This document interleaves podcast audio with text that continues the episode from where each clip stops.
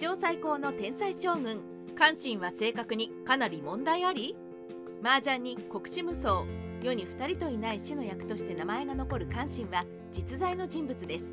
彼は無敵と言われた天才将軍でしたがその性格は軍事の才能に比例したものではありませんでした。若い頃から働かずプライドばかりは高い関心。関心の青年は紀元前230年頃と考えられています。真の天下がほとんど定まり統一まで9年というところですから関心が少年の頃にはもう真の天下になっていました。家が貧しかった関心ですが志ばかりは高く独学で兵法や武術を学ぶなど工学心はあったようです。ところが働いて自分を養うということになると関心は怠け者でした。こんなバカらしいことがやれるかと野良仕事を嫌います。もちろんこんなことでは食えませんから任教の都のように故郷のいろいろな人の世話になりながら生きていました。居候関心に飯を出さなくなった帝長の妻への関心の一言。関心は長いこと故郷で帝長最下級の役人警察官のような仕事をしていた人の居候をしていましたが来る日も来る日も働かずブラブラしている関心に愛想が尽きた帝長の妻は食事を出さなくなりました。関心は激怒してこう言いました。関心。人の世話をしておきながら中途半端で投げ出すのか。物は言いようだなとは思いますがこうして関心は帝長宅を飛び出しあとは食うや食わずの不老者同然の身分に落ちてしまいます。飯を恵んでくれた老婆への関心の一言。絶食状態で何日もブラブラしていた関心を見つけかわいそうと思った老婆は関心に数十日にわたって食事を与えました。関心はこの老婆に恩義を感じて言いました。ばあさんこの恩義は決して忘れない。俺が出世したら必ず100倍1000倍にして返してやるからな。すると老婆は呆れて関心に言いました。自分で自分の腹も養えない人間が大きな口を叩くんじゃないよ。ダメ人間関心言われてしまいました。恩義で言うなら数十日関心に飯を恵んだ老婆よりその以前の数年間いやいやでも関心の面倒を見ていた帝長夫妻の方がずっと立派です。関心にはこのように自分と相手の関係を客観視できない欠点があったようです。関心の股くぐり。関心は背が高く立派な体格をしていました。また不老者同然の身分なのに場違いな長い剣を肩から下げていてそれもまた生意気だと思われるのに一役買っていました。ある時町の不良で乱暴者と評判の少年が関心に因縁をつけましたお前立派な剣を持っているがどうせろくに使えもしないだろう？もしお前に度胸というものがあるならその剣で俺を切ってみな。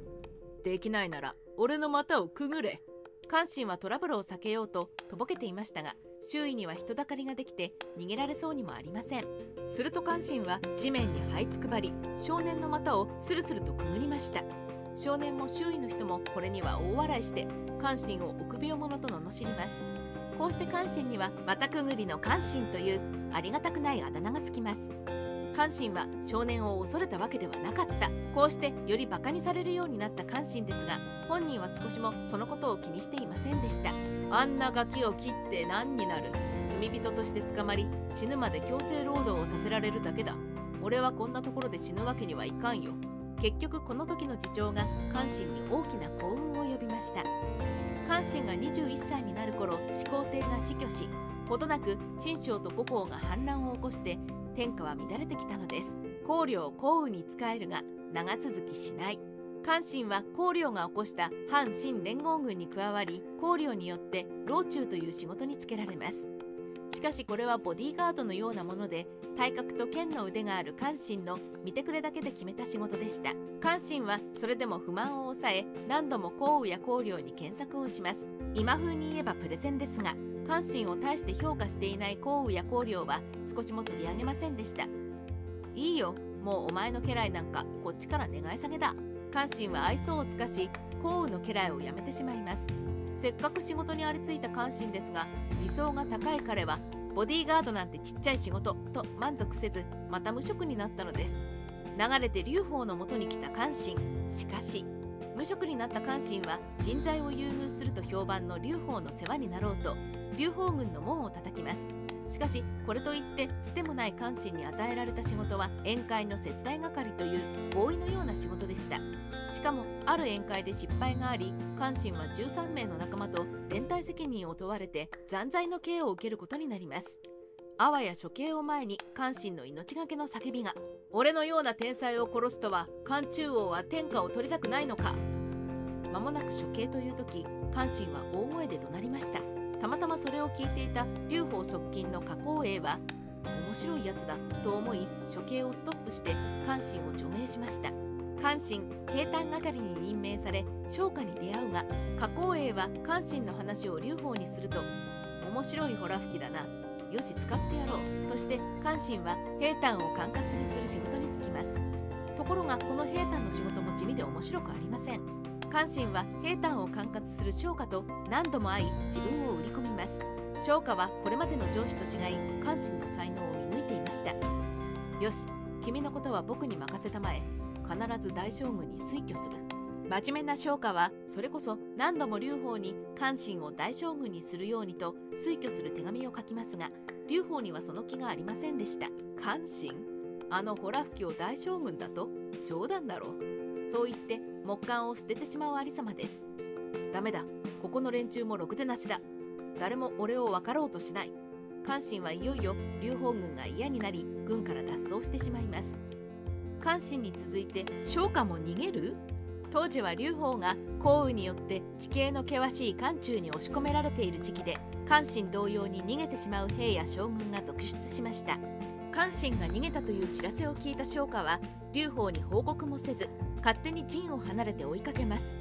それを脱走と早合点した人がいて劉邦に伝えると「俺の右腕の商家まで俺を見捨てるのか?」と泣き顔になります。ようやく関心に追いついた商家はひざまずいて関心に軍に戻るように言います。関心。嫌だね。俺の価値もわからん連中のところにもう1秒たりともいたくない。商家そう言わないで私を信じてくれ。今度こそ主君を説得してみせる。もしダメなら私も君と共に逃げよう。関心はそうまで言われたので考えを変え商家と共に劉邦軍に戻関心大将軍になる。劉邦は商家が戻ってきたことに安堵しますがその理由が関心を連れ戻すためだったと知り疑問を持ちます。あんなホラ吹き一人逃げたくらいでどうして追いかけた？今までたくさんの将軍が逃げても追わなかっただろう。他の将軍ならいくらでも代わりがおります。しかし関心はこの世に一人の天才将軍。今逃したら二度と得ることは叶いません。こうして関心は商家の尽力で大将軍になり劉邦に天下を取らせる大きな力になるのです。三国志ライターカワウソの独り言。しかしこの関心自己 PR が下手で我が強く秋っぽいので何度もプレゼンする割には採用されないなど人間的な欠陥がとても多い人物ですね。おそらく望みの仕事ではない場合には仕事も手を抜いていたであろうということが想像されます。そうならより出世の望みはなかったでしょうね。商家と出会わなかったらどうなっていたことか。